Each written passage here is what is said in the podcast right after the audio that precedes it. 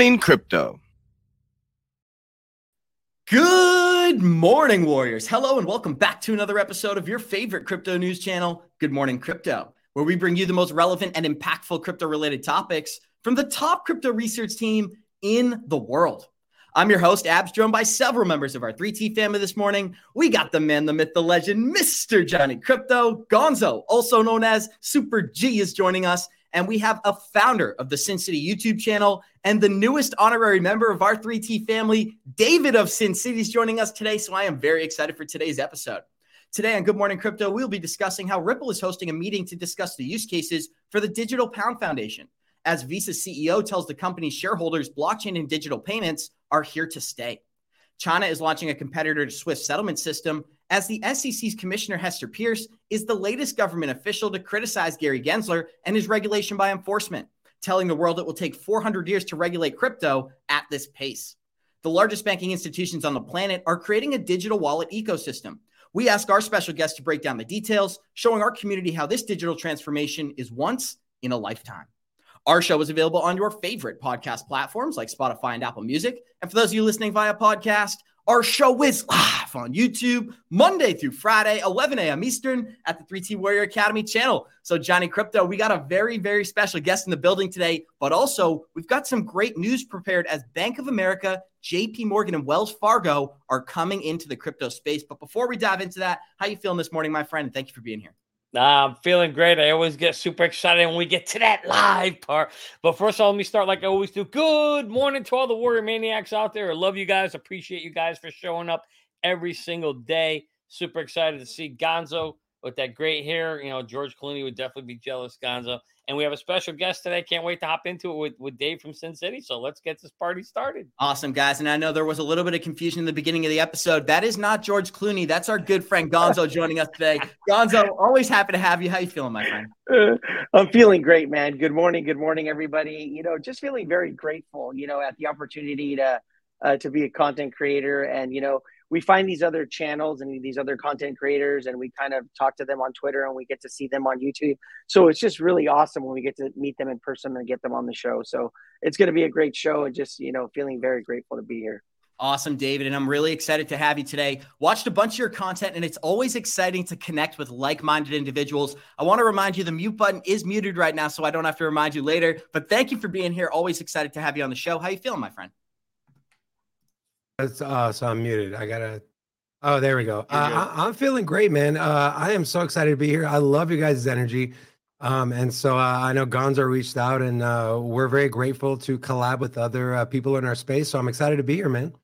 Thanks for having me. Awesome. Cool. And we're excited to have you, David. It's always exciting to connect with people who share similar sentiment. We're going to dive into the show the same way we always do by showing you our Good Morning Crypto Twitter account. That's at 3TGM Crypto on Twitter. You get access to every single member of our team. Go smash that follow button. We love talking to you. Johnny Krypto, we look at the Bitcoin Fear and Greed Index. We are at a neutral 51. Let's not bore the people and get right into some of these daily movers today. Overall, it is a red day, but we've got Aptos up 20%. How are you operating, Johnny? Any comments on the red day in the market today? Ah, mute button, Johnny Krypto. I love me the red days. You know that. I don't buy I don't like green, but I love the red days because the red days is where we are always potentially buying opportunities. However, I don't like buying in the neutral zone, as I always say on the fear and greed index. For all you guys out there, you already know what I'm going to say. When you see fear, you replace that with the word buy, and you see greed, you replace it with the word sell. You see neutral, ah, I kind of sit and wait. I don't really buy in these time zones. I'm waiting, you know, DCAing only when I'm in the fear or extreme fear zone. So for me, you know, everybody's talking about all these pumps here and there, and the reality is, abs. I'm not that excited about it right now. I'm, you know, we got a long way to go before we see all time highs again, and uh, I'm not, I'm not one of those guys that day trade. So for me, it's okay, it's cool, but I, I'd like to see us go back in the fear zone one more time. 100% Johnny Krypto. And we're going to dive into it later in the episode, but we're going to dive into the total coin market cap now. We're sitting at 1.02 trillion in total market cap. Bitcoin is 42% dominance. Ethereum is 18%. We've got Bitcoin sitting at 22,500. Ethereum is 1,500. XRP is 40 cents. Cardano is 35 cents. And we're going to scroll down to one of our favorites. Quant Network is $152 this morning. David, I'd love to give you the floor. How you been operating during 2022 in particular? This past year was brutal for anybody who's new to this market. When did you first get involved in crypto and how did you operate during 2022? We know for most of us it was a difficult year. Yeah, 2022, I laid in bed under my blanket with a cup of tea and crying, watching airplane crash videos. Just kidding. Um, look, if it's your first bear market, this is completely normal. You get the you get the uh, year-round FUD every four years. The same narrative: Bitcoin is bad, crypto is bad. It's going to bring down the financial system.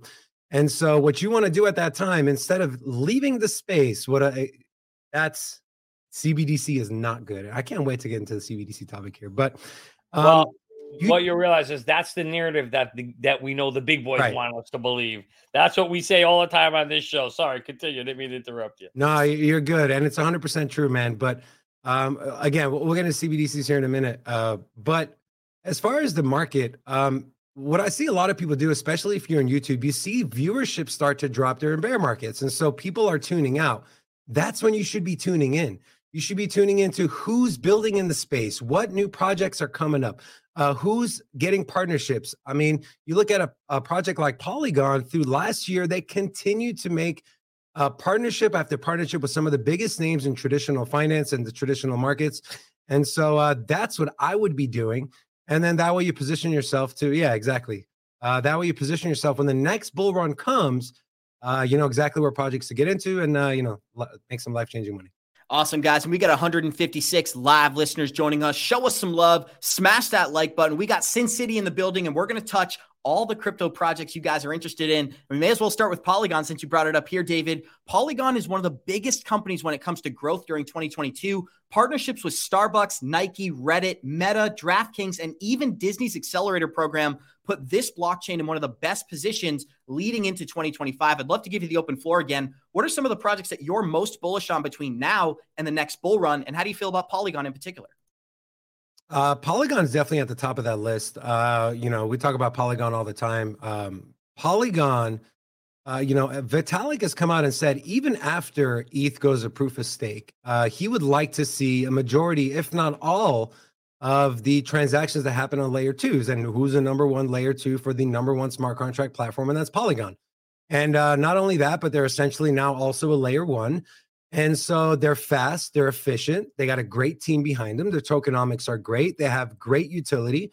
And these partnerships they're making is amazing. Another one I'm really excited about uh, is Cardano. I've been a big Cardano fan. You know, the news about their uh, their network going down, which wasn't really a, a network outage. It was more like slow block producing time, as I believe it was 50% of the nodes went offline. But to me, that was a net positive for Cardano because you look at what happens uh, if, if that were to happen to Solana what you would see is you would see the network shut down, they pull the plug, and then they put like restart, plug it back in.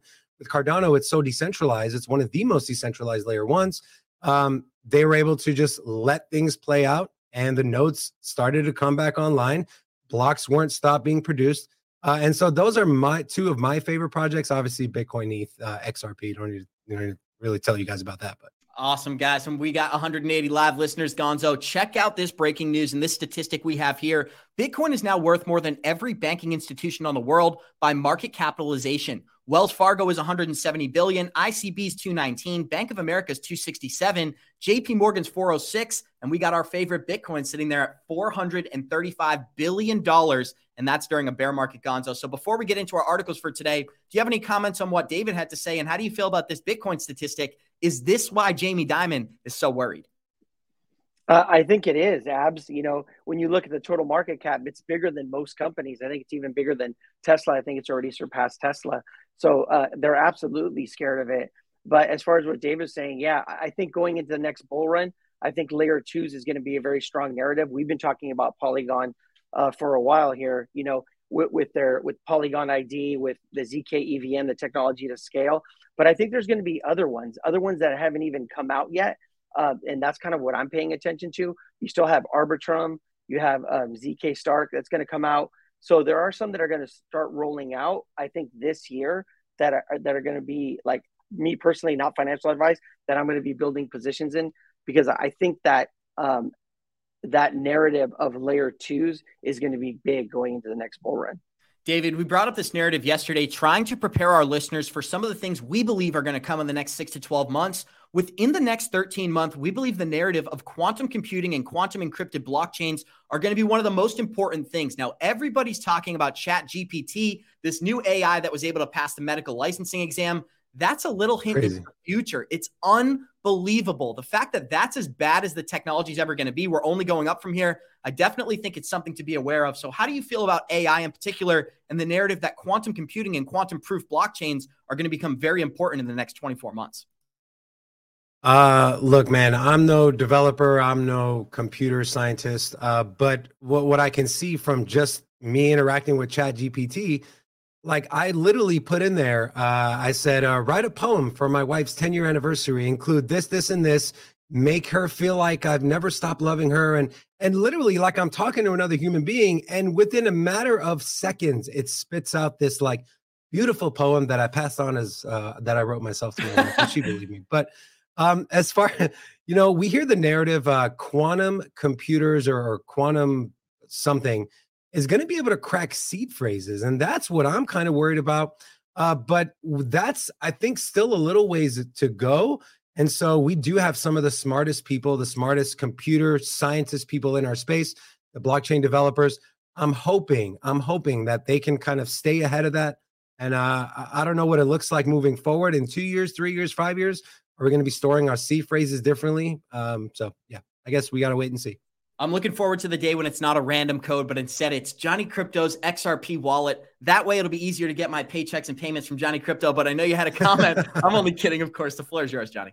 Well, actually, my comment was for the article prior to this one. Abs, when you go back and you look at what you said there about JP Morgan, yeah, there. That is exactly why you continue to hear this narrative, and you will continue to hear this narrative for the next two, three, four years, as we always talk about. They are scared shitless of Bitcoin because it is literally undermines the entire banking system that they've put together. Helps people go around it, and you will just continue to hear that crypto is bad. And they're all sitting there saying, you know, Bitcoin's used for all this nefarious stuff. Meanwhile, we all know that cash is the biggest thing used for all of it. Uh, it's just hilarious the narrative they put out there. But you're going to continue to hear that. There's nothing you can do about it. You can't stop the CBDC. It's going to come, and it's going to allow all those banks to hold on to that to those to that money that they've got, and to be able to not only that, but the, the CBDC, as we know, is going to be a more efficient system, a lower cost system, frictionless, and it's going to improve their bottom line in the long run. So there ain't no doubt about it. You're going to continue to hear it, unfortunately, and they're going to sell you on how good it is, even though we've talked about it many, many times on on this show as to why it's bad.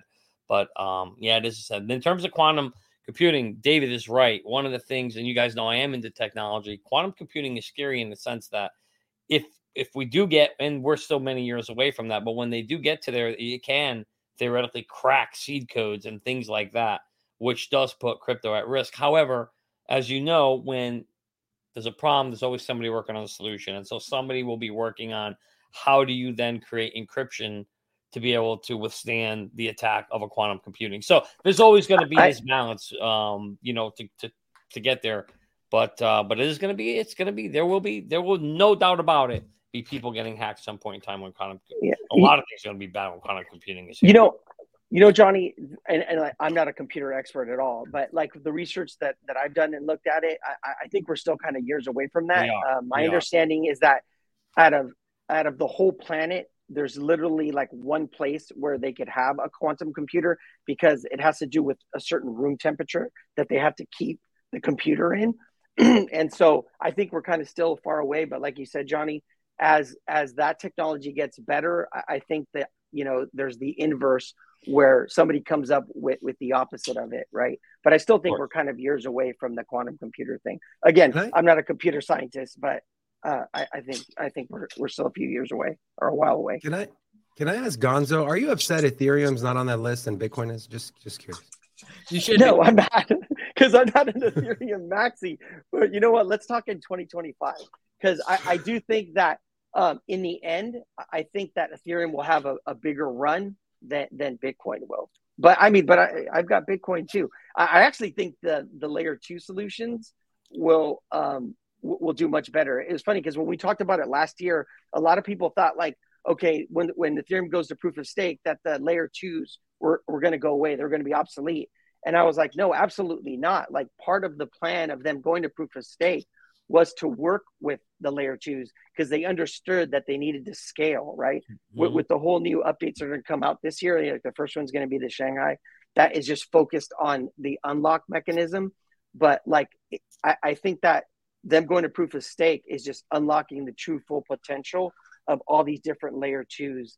And and, and it's going to be uh, it's going to be quite a thing as they they help ethereum scale. Now they have to still pull it off right? We're so early but if they can pull it off um, I, I think i think that people uh, are going to underestimate how, how big ethereum can get Guys, we got 221 live listeners out there. Show us some love. Smash that like button. I'm watching commented saying, "Abs, keep your eyes closed. You're making me dizzy." Somebody's got to read got to read these articles in the background. But before we get into these articles, I wanted to get a quick comment about the four-year cycles that we've all experienced since 2017 all the way through to 2023. David, I'd like to get some of your comments we all know that these markets are inevitably built to go up over time, right? So the bears, they always lose in the long term in this market. And we're showing the Bitcoin price chart during our first four year cycle, we got a 400x, then we got 125x, then we got a 20x. So I think it's safe to assume we're going to get about a third of that in our next cycle. We could see about a six or a 7x. I could even lowball it and say two to 3x. What are your comments on the four year cycle in particular? And how do you recommend people act? Of course, not financial advisors, not financial advice. So what's interesting to me, and the and the question I want the answer to, which I don't think anyone has, is if if uh, you know, because we know Sam and Alameda they were manipulating the market, right? If they weren't manipulating the price of Bitcoin, because to me, going from 20k to 69k is not a bull run. I like it's not a bull market to me. You you show the graphic 400x, 120x. We should have seen a 30 to 40x, and we saw a 20x barely. We topped out, came back down, just like this chart shows and we went up from what 65 to 69,000 as the second leg of our run. Yep. You look at uh you look at there I believe it was 2014 the very first box. You saw a run up, a drawdown and another massive run up. And so um I think Alameda had a lot to do yeah, had a lot to do with us not reaching the full potential. Uh so what I think is in the next bull run we might see close to a 50 60x in Bitcoin. But as far as like if you're listening what you should do uh, Cathie Wood has a great saying. It's not about timing the market; it's about time in the market. Correct. And so, if you continue to pay attention, you continue to watch shows like Good Morning Crypto or Sin City Crypto, um, you'll understand that it's not it's not about timing the bottom or selling at the top. If you if you have the right mindset and you and you're listening to the right people and looking at the right things, doing your own research, you understand when to start buying in, when to stop, and when to start taking money out. Uh, and so it's important to stay informed. That's that's the one thing I'll tell people is stay informed. And tell you how many people I know that when crypto starts tanking, they they delete all their apps, they they stop listening, they stop hearing. That's they should be doing the complete opposite. Johnny, what this reminds me of is a couple of weeks ago, we got news from the European central banks. They're going to be able to allocate one to two percent of tier one capital into cryptocurrency. So when he talks about Bitcoin or some of these other larger cap currencies doing a 50x, that's where the liquidity is going to come from. And I think it's a great time to dive into our next article. We got 214 live listeners joining us. Show us some love, smash that like button. And we got some great news to share with you as Bank of America, JP Morgan, and Wells Fargo are collaborating to launch a digital wallet. And Johnny, what have we always said from day one? Cryptocurrency bad, central bank digital currency good. And that's what JP Morgan's promoting here. So big banks are collaborating to launch a digital wallet. Banks such as Bank of America, JP Morgan, Wells Fargo, and four other global financial institutions are now working with Zelle to launch a digital wallet for consumers to use online. Now, what I think is so interesting about this article is it actually is creating a competitor to Apple Pay and PayPal as opposed to working with traditional finance. I'd like to get some of your comments, Johnny, before we dive into the remainder of our article. What do you think this is? What is the larger narrative going on here? Why is Bank of America, JP Morgan, and Wells Fargo willing to start leveraging blockchain and a digital wallet? Well, because they absolutely know that the technology is an improvement. It's going to be a bottom line cost improvement. It's coming. They can't stop it. And you want to be, when it comes to technologies like this, you want to be at the forefront. You want to be in the front, controlling where it goes, rather than trying to follow and catch up later. It makes it makes total sense to me that the, the reality is when you see news like this, this should get you very excited because what this means is adoption is coming.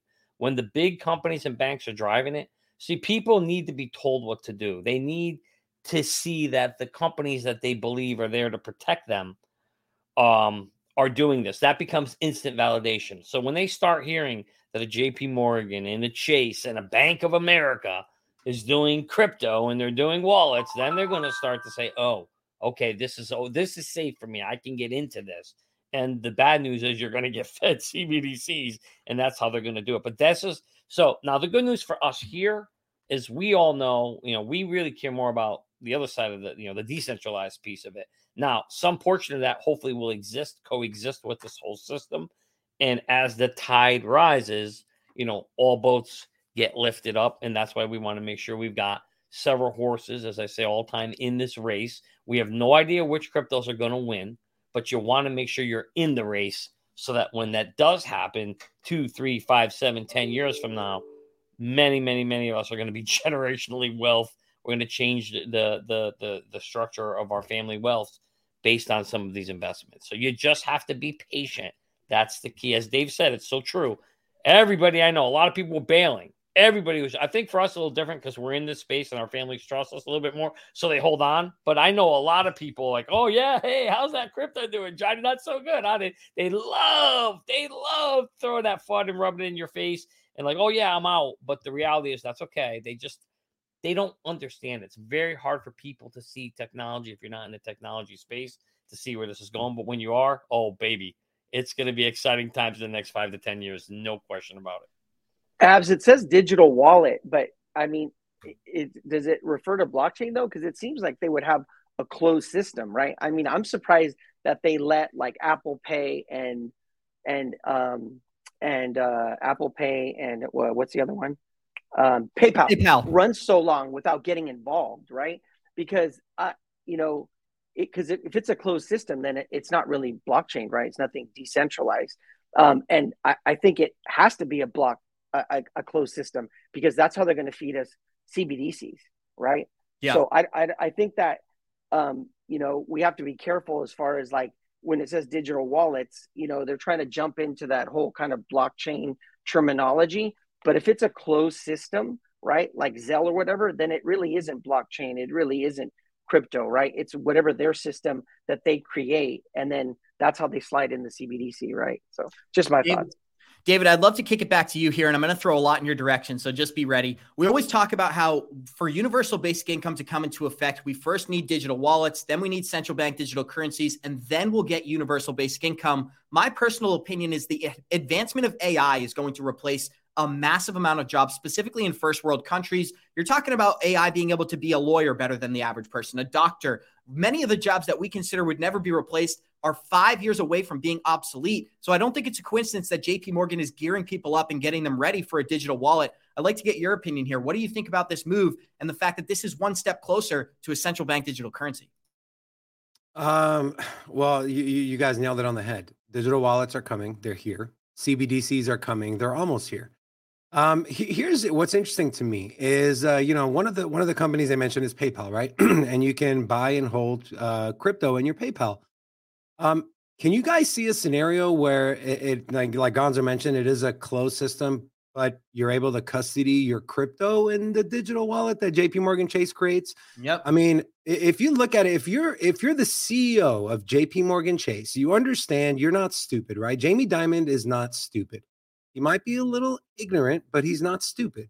So he understands crypto and blockchain are coming, and it's coming in the sector that he has made a name in. So it's a perfect opportunity now with all the exchanges, with FTX collapsing, Voyager collapsing, BlockFi. There's a bad rap right now for centralized entities that custody people's crypto. And so there's a void there. And what better way to fill that void for JP Morgan Chase to come out and say, hey guys, we got a digital wallet. You can keep your bank money in there. You can use Zelle through there. You can pretty much use it like Apple Pay.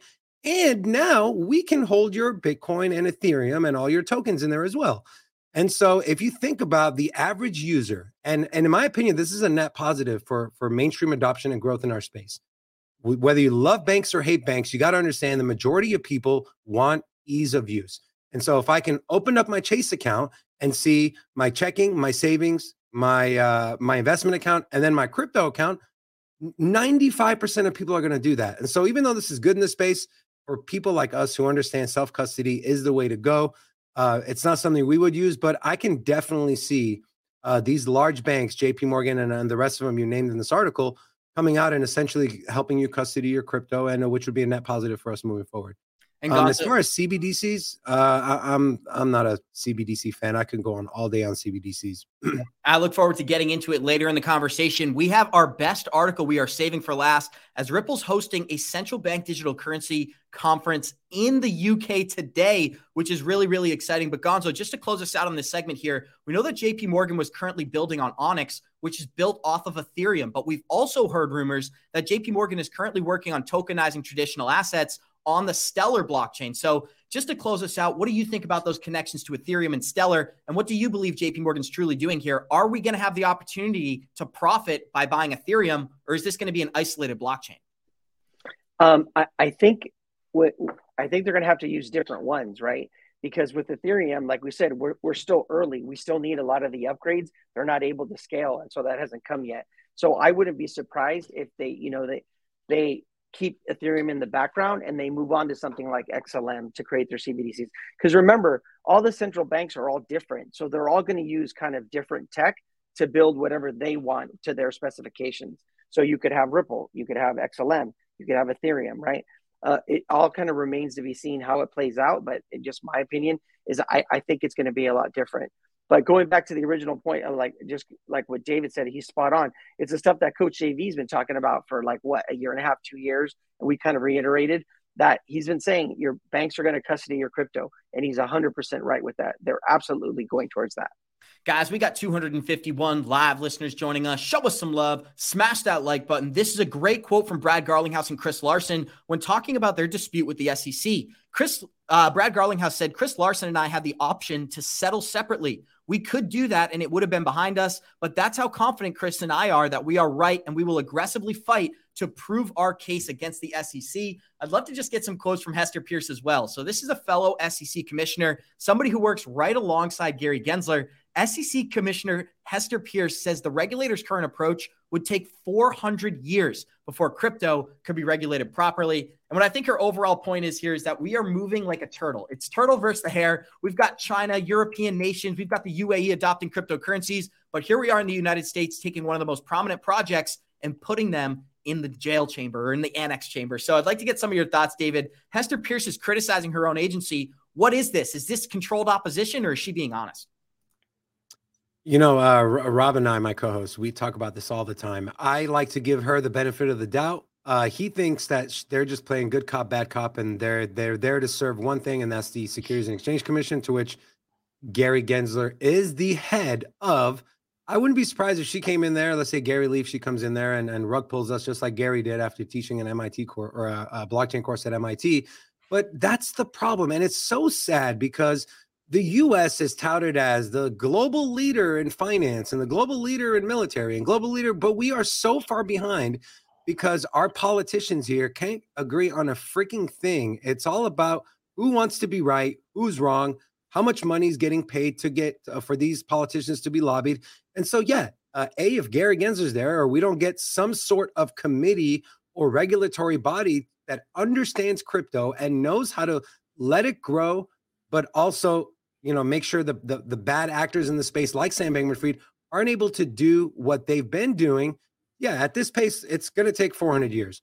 Uh, but but actually, I, I, have confidence that moving forward, you see a lot more politicians nowadays becoming uh, uh warming up to cryptocurrency, um, and so I think that trend is going to continue, especially as old the the older generation politicians come out and the younger ones come in. Um, it might take a little bit of time, but but hey, uh, if you stick around, it'll be worth it.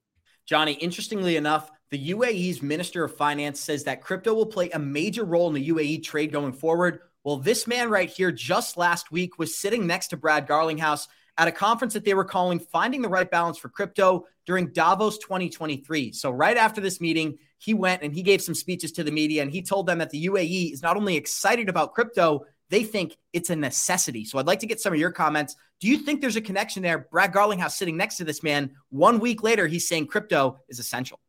Oh, I mean, I think at the end of the day, we all know that the rest of the world is moving forward with the agenda. We also know that the U.S., who is the number one innovator in the world, has decided to take a back seat. We talk about it all the time. There's a bigger agenda at play here. None of us know it, so I'm not going to come out and say I do. But we obviously, Powell came out and told us two years ago, hey, we're going to move slow on this. There was your signal right then. We, we and we've known that for all this time. We will not be the leaders in crypto. We will no longer lead. We will follow. We already know who's leading, right? China's so far in front of us. They've already got the CBDCs out there. They're testing it in 30, what is it, 30 cities? How many how many people already tested and using it in China? 260 million. Yeah, there you go. 260 million people. The social credit score is already being used, right? The whole system's out there. They'll put it in place and then we'll just follow along with it. Not to the degree China does, but but but it's already it's in that's the plan, right? We are not going to be leading any of this. We know we've taken a back seat. And and again, there's obviously some additional agenda behind this whole SEC lawsuit and why it's taking two years to do that, and Nexo settles in one day. I mean, come on. Like I said, if it smells like a fish and it flops like a fish, something's damn fishy around here, Abs. But um, you fillet that fish. Yeah, that's right. I think at the end of the day, uh, you will see the rest of the world moving forward to it. Adoption is going to be good. We want to see that happening. The U.S. will will unfortunately follow and not lead in this game. But the reality, again, it doesn't matter. What matters is you're watching shows like this and shows like Sin City and understanding where the use case and utilities are and making sure you're putting some of those what you believe and you only because we are not financial advisors it's not financial advice you have to decide what you think is the best case use case utility cryptos out there and you want to put some of those in your bag and bring them with you for the next 5 10 15 even 20 years I mean, you guys know the story. I don't have to tell you again about Amazon what I did in, you know, 1997. Dave, Dave hasn't heard that story, Johnny. You should tell yeah, him that story. story. tell him the story. Painful story. Yeah. Salt so, in the well, wound. Yeah. So, so back in I don't know 97, 2001, whatever the hell it was, I bought Amazon for seventeen dollars. It went up to 27. I sold it for $10 profit. I was happy to the pig and shit. Thought I was a great trader. And, you know, here we 20 years later, at $3,300, I wouldn't have known any yet because I'd be a multimillionaire and, and game would have been over. So the, the lesson I tell everybody here is you don't know what you're sitting on, and it could take, you know, it took Amazon 20 years to get to 3,300. So the point is you want to have an exit plan. You want to make sure that when you get into this stuff, as they start to go up, you want to sell some of it. You want to take profits on the way, but you also want to bring someone with you long term because some of these are going to, like I say, they're going to change our lives. They're going to be generational wealth changing. Guys, we're about to get into an article about Ripple hosting a panel on the Digital Pound Foundation and a lot of the beta testing that's going on today. But before we get into that, we're going to show you the smartest way to track your crypto. So, Johnny, Merlin, here we go. Have you gotten wrecked in the Have you this guy? Stop clicking the button. Have you gotten wrecked in the crypto market space or watched your crypto portfolio go all the way up and then all the way down without taking profits? If so, it's probably because you didn't have an exit plan. The good news is that doesn't need to happen anymore thanks to a new and innovative crypto tracker called Merlin. It's the smartest way to track your crypto. Merlin brings all your coins into one place so you can see all your assets across the different exchanges on one screen. You can see your total portfolio value and, more importantly, your daily gains, losses, and totals since inception. Merlin puts the power back in your hands so you no longer have to guess what your portfolio is doing on a daily or monthly basis. Most importantly, Merlin lets you create an exit plan and sends you notifications when your targets are reached so you no longer have to get wrecked in the marketplace. Go to merlincrypto.com, that's merlincrypto.com, and sign up for early access for our free 30 day trial and get on the wait list so you can receive an email when the product is launched this fall. Don't miss out on this new and innovative app, Merlin. It's the smartest way to track your crypto. So, for anybody who's not privy to our product, the smartest way to track your crypto is Merlin, the crypto wizard. And what it allows you to do is create an exit strategy, but not only create an exit strategy, you can get some unique insight into other people's exit strategies. But I'm not sure how much I'm allowed to reveal yet, Johnny Krypto. So, we're going to dive into actually, I'm going to give you the floor and then we'll dive into our next article. Yeah. So, uh, you know, again, as we're trying to do here, folks, is create, we know that in this space, you want to make sure you've got a way to know what's going on in your crypto and more importantly, have an exit plan. Click on the link below. Sign up, get on the wait list for the 30 day free trial. We should be launching it sometime this quarter. So we're super excited about it. We're getting close. Click on the link. Don't don't miss out getting on that wait list and have yourself a way to track your crypto. Awesome, guys. And we're going to dive into our next article as we've got Ripple hosting a panel on the digital pound and why it's going to be essential to implement in European nations going forward. Ripple's predictions for 2023 is that central bank digital currencies are going to become one of the largest trends in the global markets. One country where Ripple has been very active is the United Kingdoms. On January 26th, the vice president of central bank engagements and CBDCs at Ripple will deliver a keynote webinar addressing the potential use cases and benefits of implementing a digital pound. So, for anybody who didn't know, the panel is hosted by the Digital Pound Foundation, which Ripple officially joined in October of 2021, which I'd like to point out is 10 months, I believe, after the lawsuit was filed by the SEC. The panel is going to focus on what benefits central bank digital currencies offer. A number of people are currently practicing and using a central bank digital currency, and they will speak and discuss with a panel of experts where CBDCs and privately issued stablecoins can achieve a lot of the goals they're trying to in this space. And one of the quotes I liked so much within this article was that they believe this sector is going to be driven by private companies. Now, anybody knows a lot of the decentralized blockchains that exist today are considered private companies in the private sector. David, I'd like to get some of your opinions here. What do you believe the impact is going to be of the XRPL on central bank digital currencies? And is this news worth watching? Do you think we will get central bank digital currencies launched within this ecosystem? Uh, yeah, I mean, you look at XRPL, you look at other projects like Quant, uh, you know, you could look at Hedera or Algorand. Um, a lot of people believe it's not just going to be one blockchain, like just say like just XRP. They believe it's going to be multiple ones. Uh, but you know, X, here's the beauty of XRP. Even though they're tied up in a lawsuit here in the U.S., uh, they're still operating across the globe. That's the beauty of crypto in general is it's borderless. Um, but as far as CBDCs, man, uh, they're going to pitch you what's gravy about CBDCs, and mm-hmm. uh, everyone's going to have uh, equal this. But uh, let me tell you how much power CBDCs are going to give to the central bank, to the governments. Uh, but there's nothing we can do about it. What I'm fearful of, though, is uh, people start getting, and, th- and in my opinion, this is going to affect more of the lower and middle income people who receive maybe government benefits or receive big tax returns you know, if you start getting those in CBDCs, and then next thing you know, they say, uh, well, you can only spend that money on this, this, this, and this, because they have autonomous control of the supply. So essentially, what happens with the CBDC is is everyone, every single person who has a digital wallet with a CBDC has a direct account with the Fed, with the central bank of whatever country. Uh, and so that's never good. It takes away privacy. And um, I don't know, man. I don't know how you could be in the crypto space and be excited for CBDCs. Uh, you know what, David? Let me try to make the use case or at least the case as to why. A lot of the people who are in our live chat right now, the 250 live listeners, they are the exception to the rule. What I think a lot of people are going to do is wait for JP Morgan and Bank of America to roll out these products where a lot of your listeners and a lot of our listeners, hopefully we can invest in the infrastructure and profit off of the rollout of these new technologies. And that's why I think it's so important to talk about. We are 100% not an advocate of central bank digital currencies or universal basic income. But what we are advocates for is making money for the people that we love and care about. And a lot of them are in the live chat right now. So that's just my two cents. Not an advocate for this technology, but I think it's inevitable. And hopefully we can get some of our warriors to profit.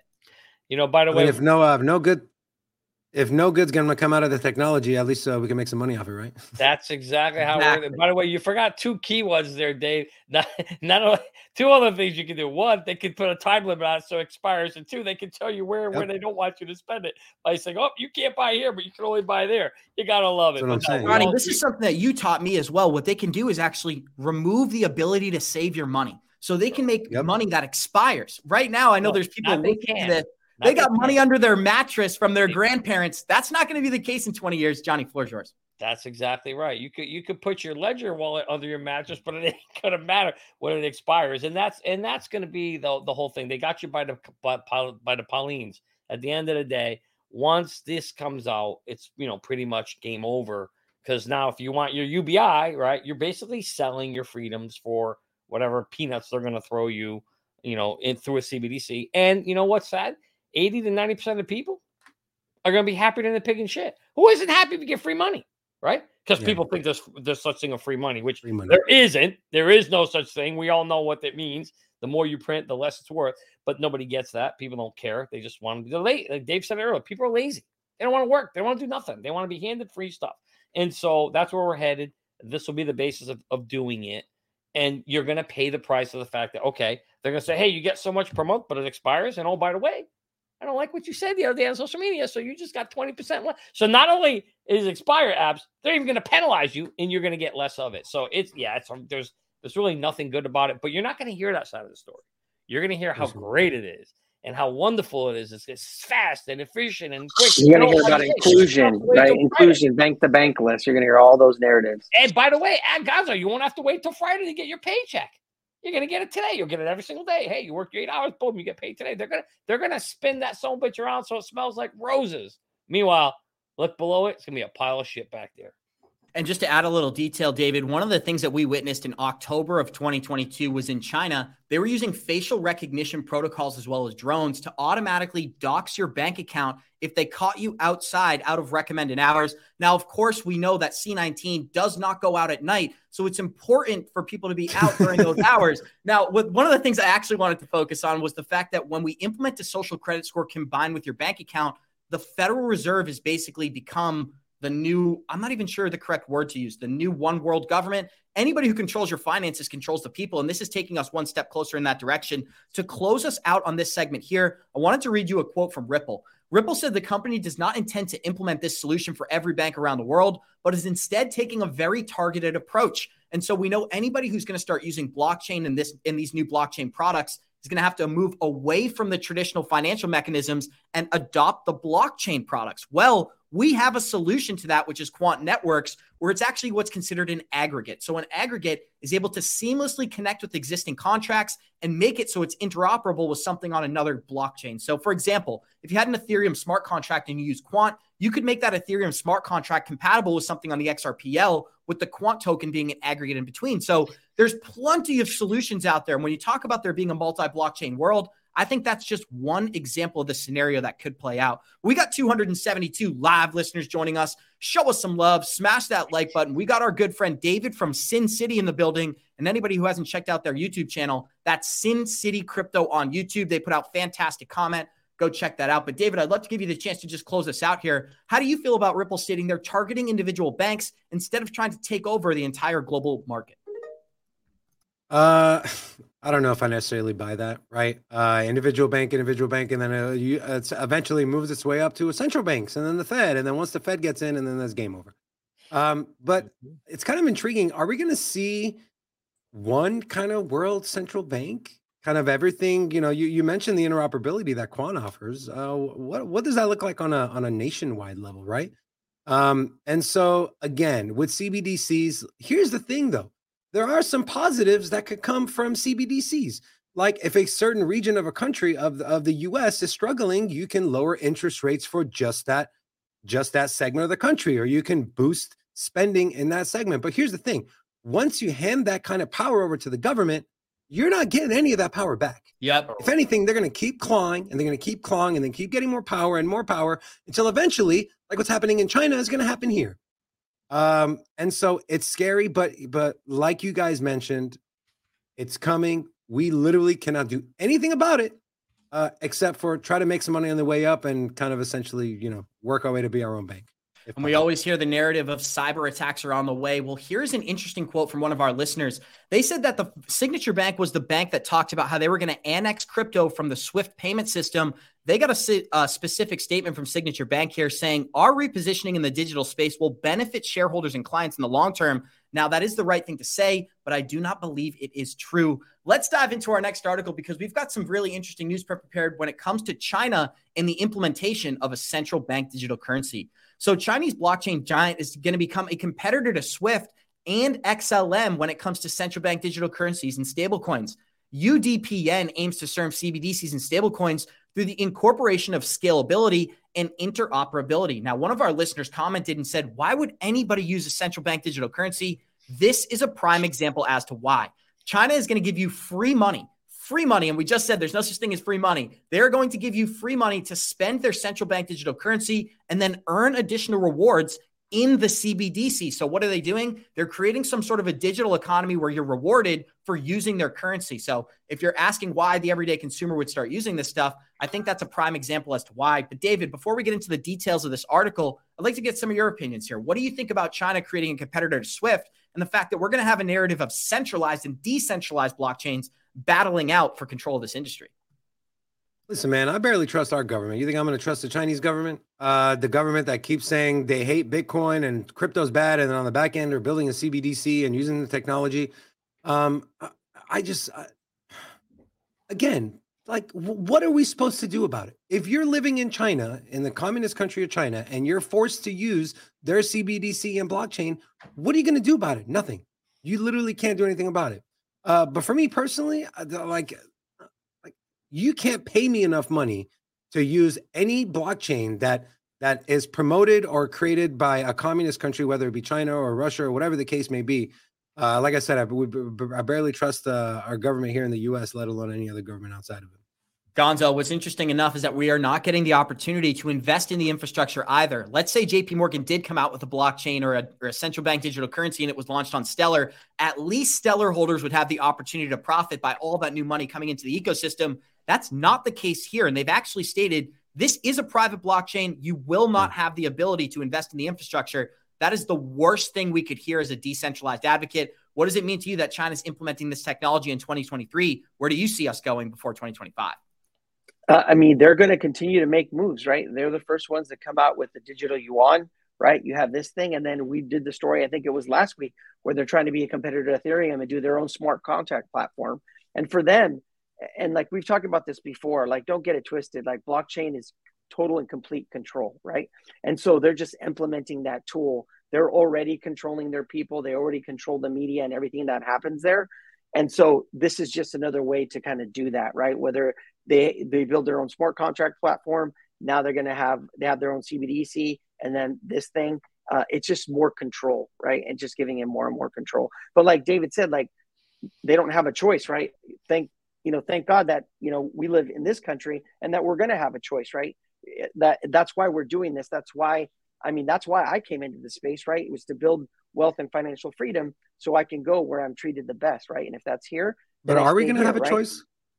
Gonzo, are I mean, we going to have a choice? You know, you know what? You know, we know the government subsidized through the largest uh, home lending. You know, Fannie Mae and Freddie Mac.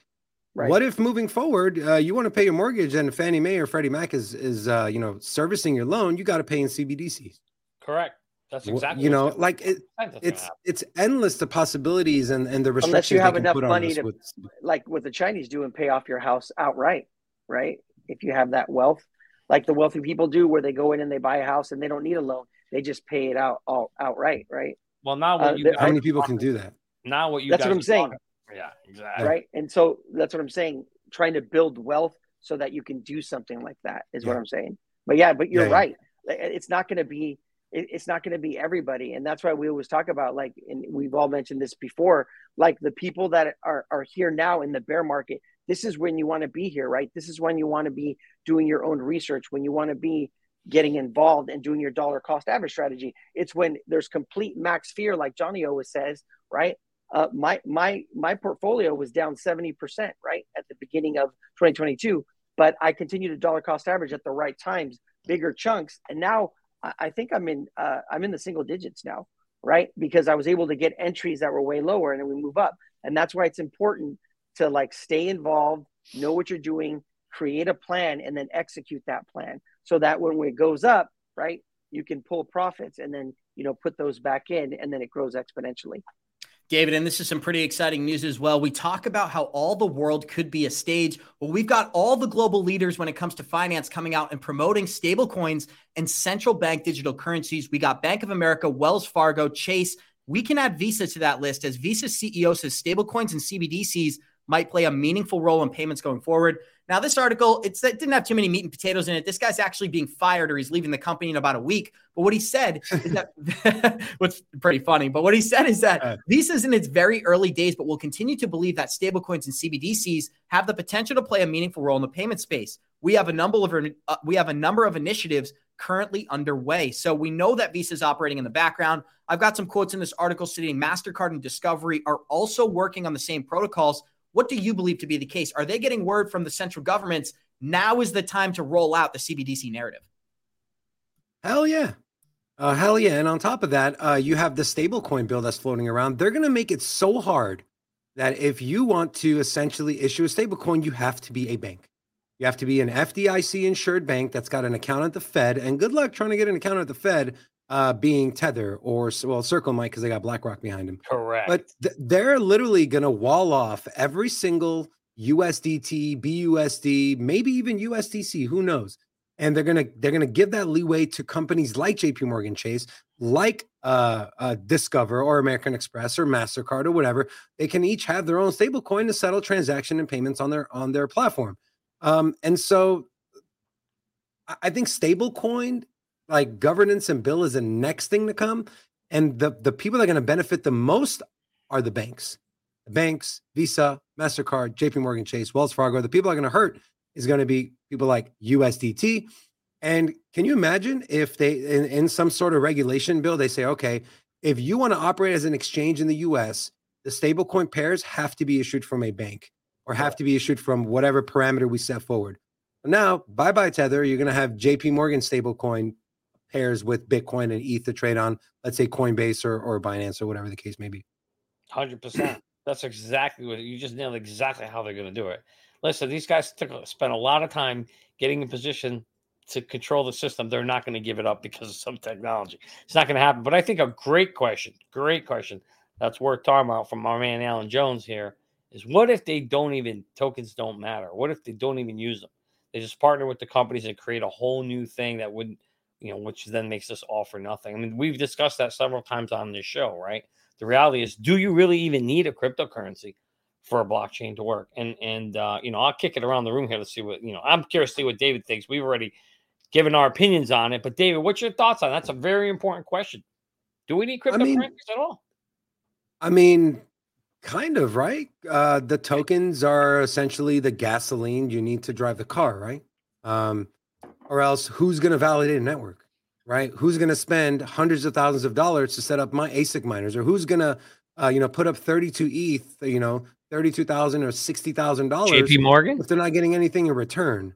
JP Morgan, unless you're saying, hey, in return you're going to get one of these bank issued stable coins. I just don't know how that would work like i'm not a am uh, not a developer i don't understand the inner workings of exactly how blockchain works on a i guess on a fundamental and technical level but i just don't see how how that would work or why they would even entertain that idea unless they're kind of forced to uh which which you know obviously would be would be speculating way too far down the line. And here's my two cents. then, when you talk about uh, actually gonzo i can give you the floor. No no. Yeah well i was just going to say and the other thing too is that i think we're giving them too much credit that they could build their own blockchain right? Right. They, they, you know they still need the people they need the developers they need the brain power and and luckily a lot of that uh, a lot of brain power is going to these different protocols right? They're getting most of the talent. Um, you know and so yeah i think we give them too much credit that they're going to be able to build their own blockchain because it's not as easy as it looks. Well they're Sorry, not going to build their own. They're not going to build it. They're going to buy it. They got more money. They got any supply of money. I'll give you a scenario. So you could go out, JP Morgan, these, these they form a triad, all these banks that come together. They they put a ton of money in, then they go and they buy a bunch of validators. They run them, they set them up. They can afford 32 ETH like a bucket, drop in, drop in the bucket, and they set up 10, 20, 50, 100, 10,000 of them. Boom. Done. Now they're up and running. They control them all.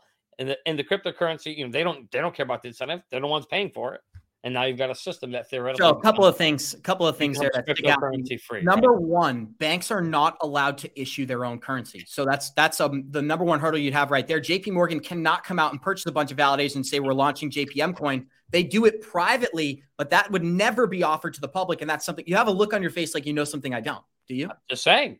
So what? So they just form a third party. Boom. But they but they create another company, an entity that runs that and creates it, right? And then and then you know they, they, there's a solution for everything. And so, yeah, but there is regulation. They, they, don't forget, they make the rules. Is what Abs is saying. They well, what's interesting enough, interestingly enough, if we listen to the global governments, especially at Davos this past week, we heard so much come out from individual governments around the planet. What was the number one theme of that whole thing? Number one was carbon emissions, but number two was that they need the private sector to drive blockchain development because they can't do it on their own. China said that. The United States said that. The United Kingdom said that. And when you talk about companies like Ripple being offered and joining the Digital Pound Foundation, that is not something a government would do unless they felt it was necessary. They wouldn't give control over to a private company, especially a United States private company, if they didn't feel it was the best move for themselves. So I do think it's a little indicator that a lot of these banks don't even have the capabilities of developing their own blockchain as well as the legal hurdles they'd have to get over before they could purchase validators and launch a currency. Replace the word bank with the word government. Problem eh, solved. Okay. Problem solved. But JP Morgan is not the government it doesn't have to be JP Morgan. That's my point. Point is, point is to answer the guy's question. It's possible. Will it happen? I don't know. None of us have the answer. Technically, could it be? Johnny done? Johnny just made an argument for Bitcoin. I think. Exactly. He's like, no just an argument for Bitcoin. You, Johnny's a Bitcoin maxi. I am not a He's Bitcoin maxi. Don't even start He's that rumor. I don't need that shit. No, don't even say that. But the reality is, there's no doubt that that's exactly why we want decentralization, right? Because what I just described was literally a centralized system where then there is no incentive. Because if I own all the validators, I don't give a shit if you know I own all the cryptocurrency too. So the question is, you know, what what will, and that's why we know decentralization is under attack, boys for that reason. And abs, it is concerning that that system they're creating in China, you said UPN, that that the public can't invest in that. They can't invest in the infrastructure because, as you know, our whole strategy, literally, our whole strategy has been, hey, we want to invest in the infrastructure that's going to drive Web 3.0 in the next 10, 20 years, right? Now, the reality is you just might not be able to invest in the banking infrastructure because it's probably going to be private. But some of these things that are going to work and coexist in it, like Quant and maybe Stellar, Ripple, or these other ones here, yeah, there's absolutely opportunity for us because some of those are need to be quant. You quant operate won't operate. We still well. got gaming. We still got gaming. Gala, baby. Too. We got Gala. Gaming's a big one, no question about We got gaming. Guys, to close us out on today's episode, I'd love to get some thoughts from David on the ISO protocols that are going to be going into effect on March 10th of 2025. Currently, our banking system operates on SWIFT, which is an accounting mechanism that doesn't actually transfer money. These new protocols right here are going to implement the messaging system with the actual transfer of value. And these are some of the compliant blockchains that we're showing on our screen Quant Networks, XRP, Stellar, HBAR, IOTA, XDC, and of course, one of our favorites, Algorand, is on this list as well. David, I'd love to give you the floor. What do you believe the roadmap is, in your personal opinion, here? Between now and 2025, we are going to see an implementation of these tokens by central banks. Do you believe a lot of these ecosystems are going to see massive growth from that implementation?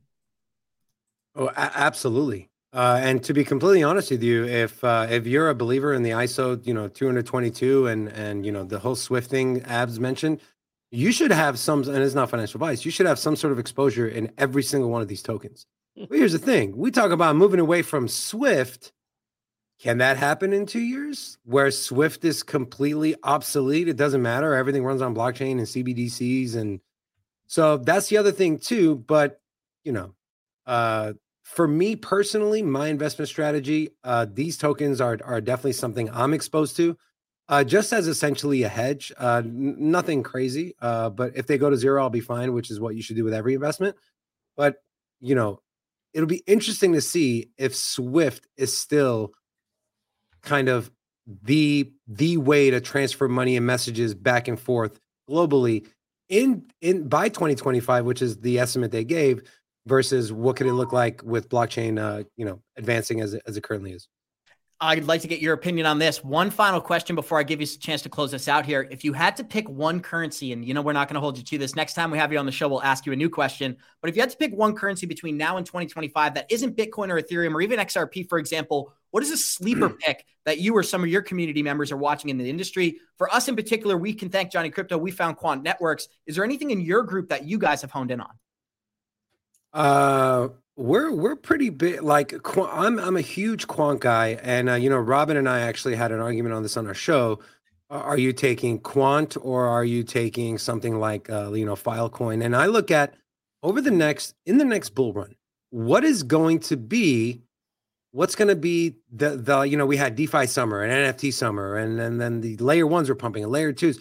What are we going to see in the next bull run? I think CBDCs, we're already seeing it to the run up of the next bull run, and Quant as essentially a layer zero, a software as a service. Uh, you have their founder, uh, uh, Gilbert Verdian. He's got extreme, like he's got ties with the U.S. Hmm. government, the Treasury. He worked on the uh, the Royal Treasury a- in the UK as well. He was on the uh, Secure Payments me, Task Force for the Federal Reserve as well. So Secure Payments Task Force, he led that division. Crazy. Th- thank you. Exactly. And so if you're thinking about, okay, what's the next sector to pop off? To me, it's going to be something like Quant, but also uh, I believe it was Johnny Krypto mentioned, or some one of you mentioned gaming. Uh, I think that's a big one. Yeah, uh, gaming is a big one. Uh, you know, I, they're they're estimating it to be close to a trillion dollar market by 2028. Yep. And you look at uh, what company, what blockchain company in gaming is moving. It's Gala Games. Uh, we actually had uh, one of their CMO on the show, and they had just bought uh, Ember Entertainment, and so they're making their way. I mean, are they going to be the first one to create essentially? i am not a big gaming guy, but a, a AAA game in the blockchain space. Are they going to have their own console? What's that going to look like? So Quant Gala, and then Polygon and Cardano are my other two. I know Cardano is like slowly turning a wrench, right? But I'm telling you guys, they're doing it the right way. Uh, you saw the hiccup they had with the nodes going down. Everything was fine. Once Voltaire comes, which is the last era of Cardano, once Voltaire comes and Cardano uh, uh, Hydra rolls out, Cardano will be one of the, uh, they can even supplant Ethereum, in my opinion, one of the number one layer ones in the space today. Mark my words.